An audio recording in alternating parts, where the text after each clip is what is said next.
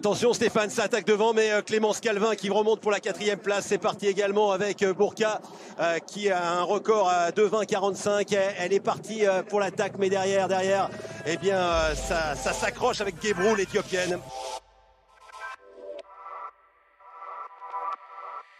Hello, c'est Charles Brumeau, diététicien. Bienvenue à Dans la Poire Express, le petit frère de Dans la Poire, le podcast pour mieux manger du cœur à l'assiette, le premier podcast francophone sur la nutrition et la psychonutrition sans trop se prendre la tête.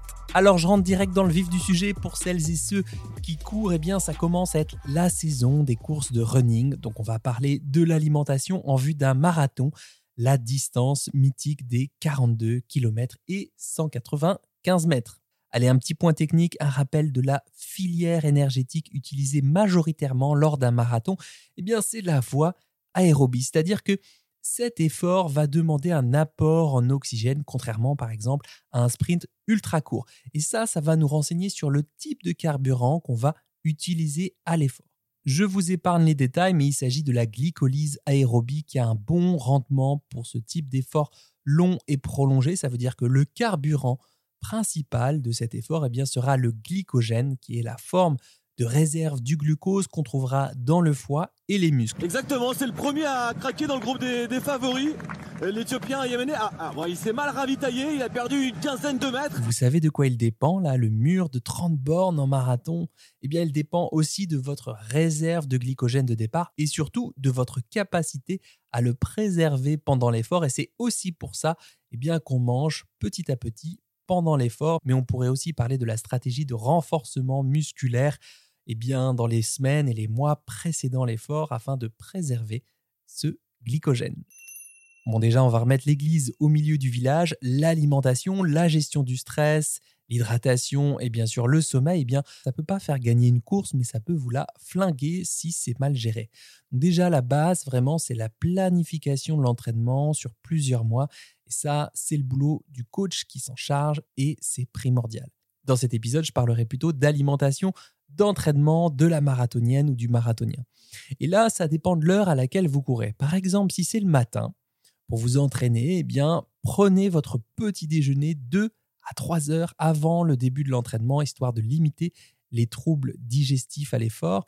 Bon, si vous courez à basse intensité, moins de 45 minutes, vraiment que c'est une petite sortie, vous n'avez pas forcément besoin de manger avant, peut-être un peu de vous hydrater quand même, mais peut-être prévoyez une collation juste après, principalement euh, euh, glucidique et protéique, type euh, fromage blanc et flocons d'avoine par exemple. Si ce sont des entraînements plus longs ou plus intenses comme des séances de fractionnés, misez sur un petit déj principalement glucidique, type porridge, pain avec du miel et du beurre et un yaourt si vous le tolérez bien, voire une banane mûre parce qu'elle sera plus digeste qu'une banane toute verte. Si votre entraînement est en fin de journée, prenez une collation, sachant que plus la collation est proche de l'entraînement, et eh bien plus il faudra choisir des aliments digestes, c'est-à-dire des aliments qui se digèrent facilement pour pas qu'il y ait de concurrence entre la digestion et les muscles qui vont fournir l'effort.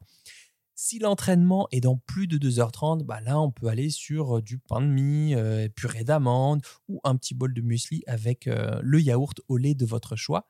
Par contre, si l'entraînement est dans moins d'une heure, là, on mise sur une compote avec sucre ajouté, je vous rappelle, puisque le but, c'est d'avoir de l'énergie ou des fruits secs avec quelques bretzels si on aime le goût.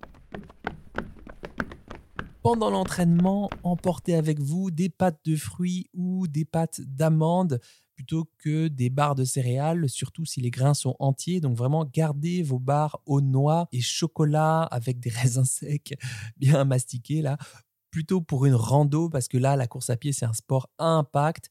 Oubliez aussi les oléagineux, les clémentines à cause des aigreurs d'estomac possibles. Alors, les gels énergétiques, c'est vrai que c'est pratique, ça dépend de votre tolérance, mais d'une manière générale, ils sont quand même trop concentrés en glucides, ce qui peut favoriser les risques de RGO, le reflux gastrique œsophagien, de vomissement ou d'accélération du transit. Et ça, on veut éviter pendant la course.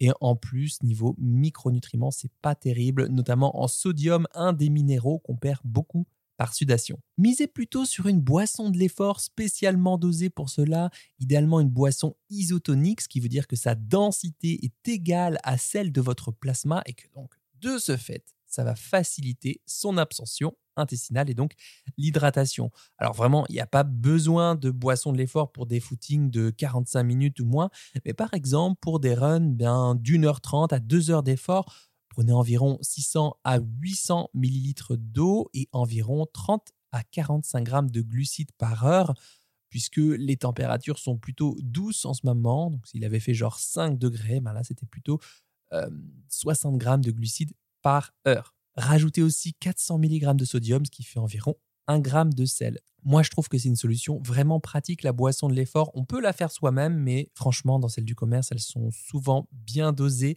Voilà, ça permet vraiment d'avoir de l'énergie immédiatement disponible pour les muscles, sans le boulot digestif qui va avec et qui peut plomber la séance d'entraînement. Voilà, c'est un épisode très pratique, assez court, très informatif, 100% Nutri, 0% Psychonutri.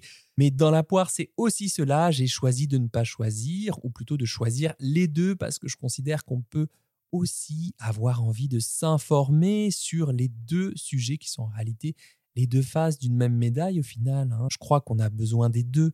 Les règles de nutrition pour mener à bien son aventure sportive selon ce qu'on projette et aussi d'avoir des outils pour eh bien, détendre ces règles quand on commence à se crisper. Alors moi, je vais essayer d'être cohérent. La prochaine fois, je parlerai d'alimentation juste avant la compétition.